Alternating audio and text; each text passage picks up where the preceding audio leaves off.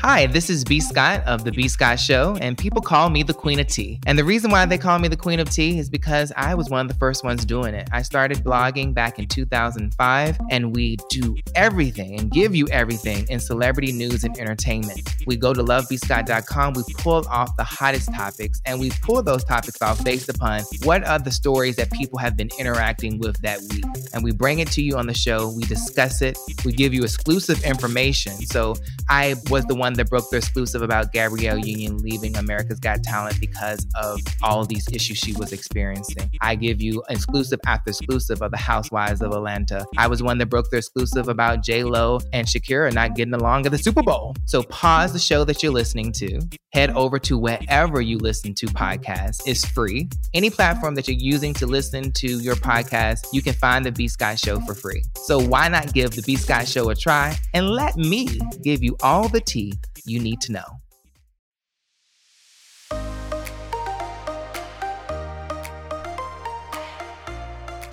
Welcome to the Girl on Top Shallon XO podcast. I'm your host, Shallon Lester, and you might know me from my YouTube channel, where I analyze celeb relationships and scandals for the lessons we can take into our own lives. But here on the podcast, I answer the best questions you submitted over the past week. Got a love quandary? Head to my website, shallonlester.com, to get connected and also shop my merch and take some fun quizzes. Be sure to rate and review this podcast if you like it, and follow me on Instagram at ShallonXO and find me on YouTube for four new videos a week.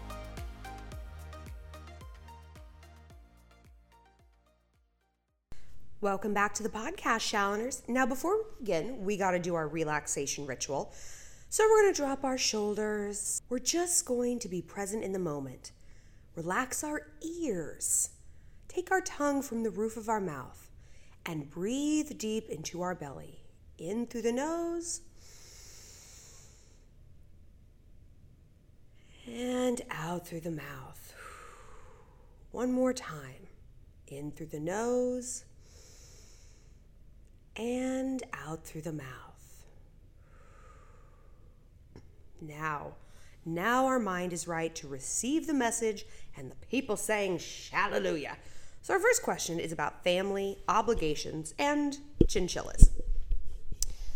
Kate said, I recently came across your channel and I love it. I'm a pet sitter, a chinchilla mom, and a freelancer. I live at home since I plan to be gone half the year doing work and stuff. Anyway, one of my cousins is engaged. We don't really know each other though. I have zero desire to go to this wedding. However, my mom doesn't understand that working from home is still work and she expects me to take her. I told her I am not going to this wedding, but she still is like insisting that we go. The wedding's in North Carolina and my mom has rheumatoid arthritis, so she kind of does need someone to go with her. But she has tons of siblings. I have so many aunts and uncles who could come help her get there, but they won't. It's a three hour drive for me. Please help.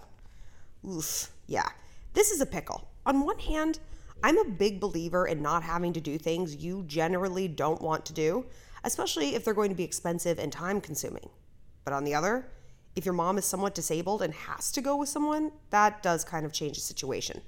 And working from home is still work, of course, but family is still family. And, you know, that's got to come before work. But maybe break it down to your mom in terms of cost benefit analysis. If she doesn't really see that like work from home is work, break it down. Say something like, if I go, this is how much money I'm going to lose on projects and freelance work. Because she might just be seeing a few hours in a few days as like no big deal and not factoring in the domino effect this could have on your finances and business opportunities. And explain that to other family members as well who aren't stepping up to the plate. This is the script. Hey, this isn't just me being a brat. This is going to cost me $1,000 in addition to what I'm going to spend going to this wedding, paying for the hotel, gas, the dress, and I really can't afford that loss of income right now. I would really appreciate it if someone could step up and take mom to this wedding instead of me. And you know what, girl? If that doesn't work, you might just have to suck it up and go. Because one thing with families, they have a really long memory. And the nagging, like the nagging until the day you die, that you might experience if you don't go, might just be more stressful than, you know, gritting your teeth and going anyway. So it's annoying, but if that happens, just know that you're earning some extra brownie points. The next time your mom tries to guilt trip you, you can use this as an example of how devoted you really are. Courtney submitted this question, and it has a subject line Am I the problem? Oof, isn't that a terrible thing to think? So, Shallon, I was engaged to a diagnosed narcissist. I was abused very badly, and I have a hard time distinguishing between me being the problem or not. Like, I just don't know. But my new boyfriend of five years is absolutely A. plus. But he's almost OCD. I work so hard to help around the house while he's working and in school. I work like a 10 hour day at my own job, went to the store, and then came home and cleaned like crazy. I didn't sit down until 8:30 p.m. It was a 15 hour day. He came home though and nitpicked small things on the counter that normal people would not consider a problem. I do so much for him and can't take the constant not good enough that I'm getting. I've tried talking to him, he doesn't get it. Hmm. So when we find ourselves entangled with a, entangled with a narcissist like your ex was, it's never just them or just us. You know what I mean? It's a combination because no one is a criminal without a victim. And in an emotional relationship, we tend to victimize ourselves by giving someone the benefit of the doubt, staying longer in a relationship when the writing is on the wall, and all these just little micro concessions that embolden them to be terrible and create this dynamic of allowance. Basically, what we permit, we promote. So, the way to get over this is to take a really good hard look at your role do an autopsy of the relationship from the very beginning, from what state of mind you were in when you started dating someone who may have been full of some pretty big red flags from the outset, but you were still willing to go all in, to all the little things you did that went against your better judgment. Once we learn, we can move on. As for this new guy, I mean, I guess it's not really new because it's five years. I do think it's interesting to describe this guy as an A plus but then go on to say he constantly leaves you feeling like you're not good enough and exhausts you physically and emotionally. That is not A plus to me. But after we date someone super toxic and abusive, anyone who isn't exhibiting those exact abuses, we tend to say is a wonderful person. This is this is a better relationship. And it might be better, but that doesn't always mean it's still good enough. Like he might not get an F if we're using grades like your ex, but I don't think he's earning an A plus. And relationships aren't always pass fail. Like they there's a range of satisfactory in there, right? Especially, look, this is my big issue. If you already talked to him about this, told him how this is making you feel and nothing changes. It's not that he doesn't get it. It's that he doesn't care. So you're going to have to ask yourself how satisfied you're going to be if this relationship keep keeps on going the way it is now because it will the predictor of future behavior is past behavior. And if you had called his attention to something that you find hurtful and unsatisfying, and his response is basically a shrug, I mean, that is what it is. He heard you, he does not care. And remember, dating is not a binary choice. I hear this all the time, and I fall into this trap. Well, is it my ex or is this new guy? Is it this or is it that? There, there's more than two choices. There's eight billion choices. There's literally 8 billion choices. So I guarantee you that you can find someone who is a good fit, but first of all, you have to take a step back and analyze whether or not what you're getting is truly an A plus. This next question is really interesting. Katie had an ex who she said was addicted to meth, super abusive, and this guy came and swooped in and basically saved her. And she was just like, oh my God, I love you. You're so fantastic. And nothing really happened like with them physically. And one night she asked if she could kiss him, and he said yes, but it didn't go further than that, and they never spoke of it again. He said at the time, You know, I think I'm kind of still in love with my ex and I want to give it a chance. Here's where her question begins. So we never brought up our relationship again, but he always made me feel like we were on the cusp of something. Now his innocent looking narcissistic ex is back, and she's his nearest and dearest, and suddenly I'm chopped liver they just look so codependent. Like he's like a little boy waiting for mom to come home, but he just won't admit it. He blew me off to have lunch with her on Monday, and I just like chewed him out over text. Then he blocked me on Facebook, so I blocked him on Instagram. Then the ex posted a picture of them both having fun that night. That's the only time she's ever even mentioned him on her social media. Like, what do I do? How do I light him up? I'm so mad. Okay. This is a case, I'm going to break this down. This is a case of being mad a guy isn't cheating. This is a, he's not cheating on his girlfriend and you're mad about it. You know, when we trauma bond, and I'm glad you called this out because that's exactly what it is. It's very astute of you. This is trauma bonding in that when you date someone abusive, you are looking for any sort of getaway car you can possibly find. Any sort of getaway car, especially if it's like a handsome, caring man who's whisking you out of the situation, right? And maybe he did lead you on. Maybe he did. But things change. Sometimes things fall apart. And a lot of times people really do have to get on the cusp of something before they realize they're not ready or they want their ex back or whatever it is. But when we see that the writing's on the wall like that, we have to bow out gracefully and settle for a friendship. And if we can't, that's okay, but we have to remove them from our lives and not in this dramatic, painful, blocking each other back and forth kind of way. It's not healthy and it's just gonna make you miserable. Because breaking down this message, it's like, oh, like his ex is back and like they look happy and how dare she post a picture? It's her boyfriend. That's her boyfriend. He didn't blow you off. He he went out with his girlfriend and th- you want a guy to behave like that, you know? If he was dating her and dating you, like that's that is not good either. And like we just said, it's just because we're not with our ter- deeply terrible traumatic ex doesn't mean that the person we're now with is like measurably better. They might just be bad in a different way or maybe a sort of less terrible way. So, speaking of exes, the real source of pain here is from your ex. It's either the dynamic that you guys had, or you're mad at yourself that you stayed too long when it was painfully obvious what he had devolved into. But in order to really heal and move on from this and not just keep re trauma bonding with new people and like monkey vining from like savior to savior, which I have done, every single one of us has done, that's really where you have to start. Like, get into some therapy, go to some like codependent relationship, Al Anon, you know, meetup groups, these things are really helpful because it's, I think you're underestimating what that addiction behavior did to you and the trauma that it had.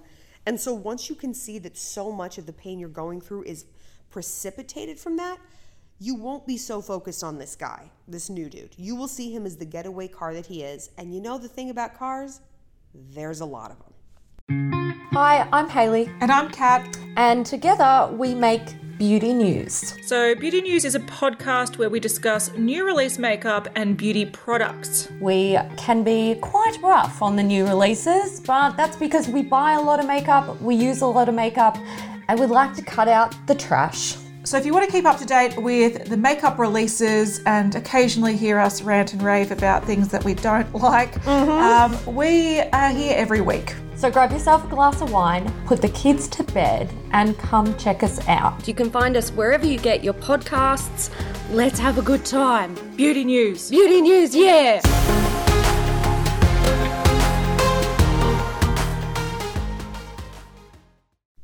Nicole is dealing with something pretty intense. She said, Shallon, I've recently come to the conclusion that I probably I thought things were getting better, but he just did something that was extremely toxic and should be the final straw. The problem is that when I've tried to break up with him before, he's threatened me, mostly mentally and emotionally, and wreaked havoc on my life. He'll contact people that have bullied me in the past and try to spread detrimental rumors about me to try to get them to ruin my reputation. How do I leave someone that I'm afraid of and peacefully exit an emotionally abusive relationship? Ugh, Jesus Christ. Imagine, imagine calling up people, calling your boyfriend's enemies, their ex abusers, and be like, hey, can you abuse them again? Can you, like, can you just like bully him again because he wants to leave me? What the fuck kind, what kind of asshole even dreams up something like that? Truly, like, I'm pretty evil and like that's, that's pretty next level. People like him, though, are essentially control freaks. He's doing something called frustration behavior.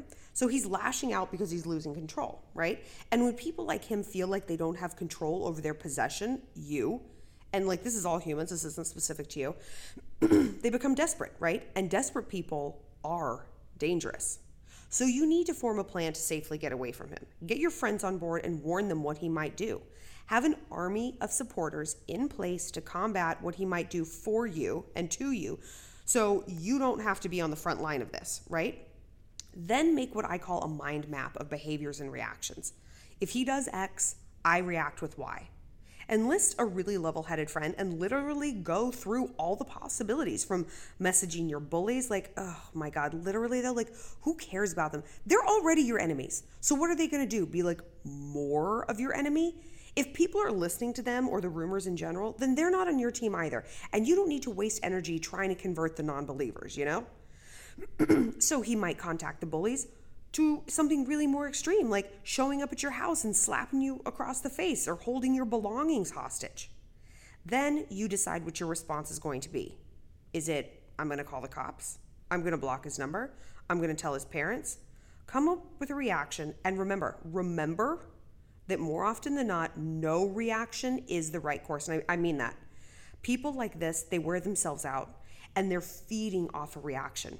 He needs control and he will move on to another source so that he can control to like if you prove excuse me, if you prove to be a brick wall who won't engage. Icing him out across the board, blocking, block him on everything.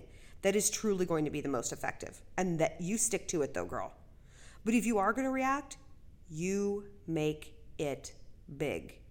Big. And not just big, insulated behind people with actual power. The police. You file a cease and desist with the lawyer, stuff like that. So, mind mapping all this stuff is going to help cut the terror factor. You won't constantly be on edge about what if this, what if that. If you have a playbook, a map, you're like, okay, this has happened. I've already emotionally taken myself there and mentally mapped out this territory. So now I just put the reactions into place. But here's another thing it is crucial that he does not know where you are all the time. You stay off social media, you turn off SnapMap. The three weeks after a woman leaves an abusive man are the most dangerous three weeks of her life. So, this is when catastrophic violence occurs. So, get out of town. And, like, I don't mean go to your mom's. He knows where your mom lives, okay? You go to a motel in Canada. And I know what you're thinking. That's going to be expensive. I shouldn't have to do that. I know that. I know that. This isn't about what's fair. None of this is fair, okay? You can be right or happy. You can be right, well, I shouldn't have to leave, so I'm going to stay home and I shouldn't have to stay off social media. All right, yeah, you can be right and you can be dead right. You owe it to yourself to insulate yourself from someone who is extremely dangerous. Well, we talked about a wedding, so it's only right we talk about a funeral. Caitlin said, I'm 31 and my boyfriend years, and the first two years, everything in our relationship was fantastic. I was happier than I've ever been. But then, right after two years, his mother passed away very suddenly. And everything in our relationship totally, totally changed. I hope that slowly he would start coming back to some of his old self, but I feel like he's taken away all forms of his affection. There's no sex, there's no words of affirmation, no deep conversations, just nothing. He's a shell of who he was, and it's miserable, and I feel so lost, and I don't know what to do. Oof. I actually had a friend who went through this her husband like was just so fun. They were so engaged, they were the best. And then right after they got married, his mom died super suddenly and it's just like he's never really been the same. And on one hand, you think, I mean, this isn't what I signed up for, but on the other, like for better for worse, right? And even though you guys aren't married, I'm sure you do feel incredibly devoted to him. But devotion needs to be a two way street. He has needs, but you do too. Have you sat down and really talked to him about this though? Grief is extremely difficult and it certainly is not linear. It comes in waves, it's all over the place. But grief is also going to be worse if it isn't managed.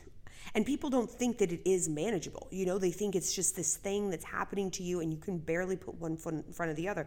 And in so many ways, I mean, it is absolutely. but people can take like they can really sort of collapse into grief if they don't take steps to keep their life moving forward in a healthy way. And very often it can tip into clinical depression, and then you got a whole other problem. And look, the amount of time you grieve for someone has nothing to do with how much you love them. There isn't a certain mourning period that you're required before you're allowed to have a little fun and get on with your life. You carry this person in your heart, you carry them in your memories, and you honor them every single day. And if anything, you honor them the most by living your best life. So I think he needs to be in some sort of grief support group or therapy. He's clearly stuck in all aspects of his life. And yeah, at this point, he might be actually clinically depressed.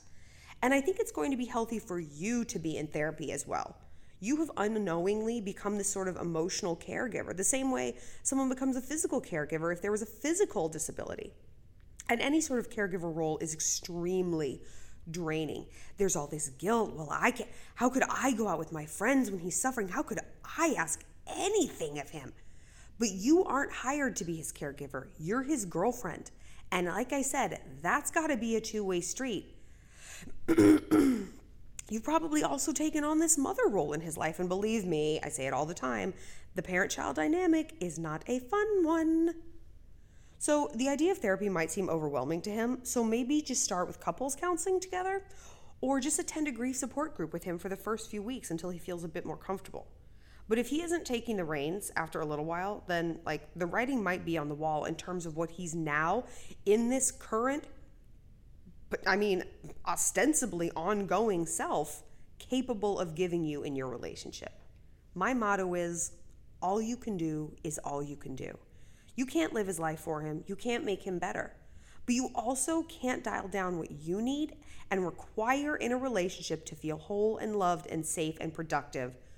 You can't dial this down for anyone else.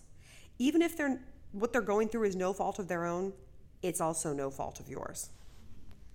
Well, that's it for this episode of Girl on Top. Thanks for being part of the Shalantourage. If you have a love question you need some help with, find me on my website, shallonlester.com, and be sure to connect with me on Instagram at shallonxo and subscribe to my YouTube channel. Stay sweet, stay savage.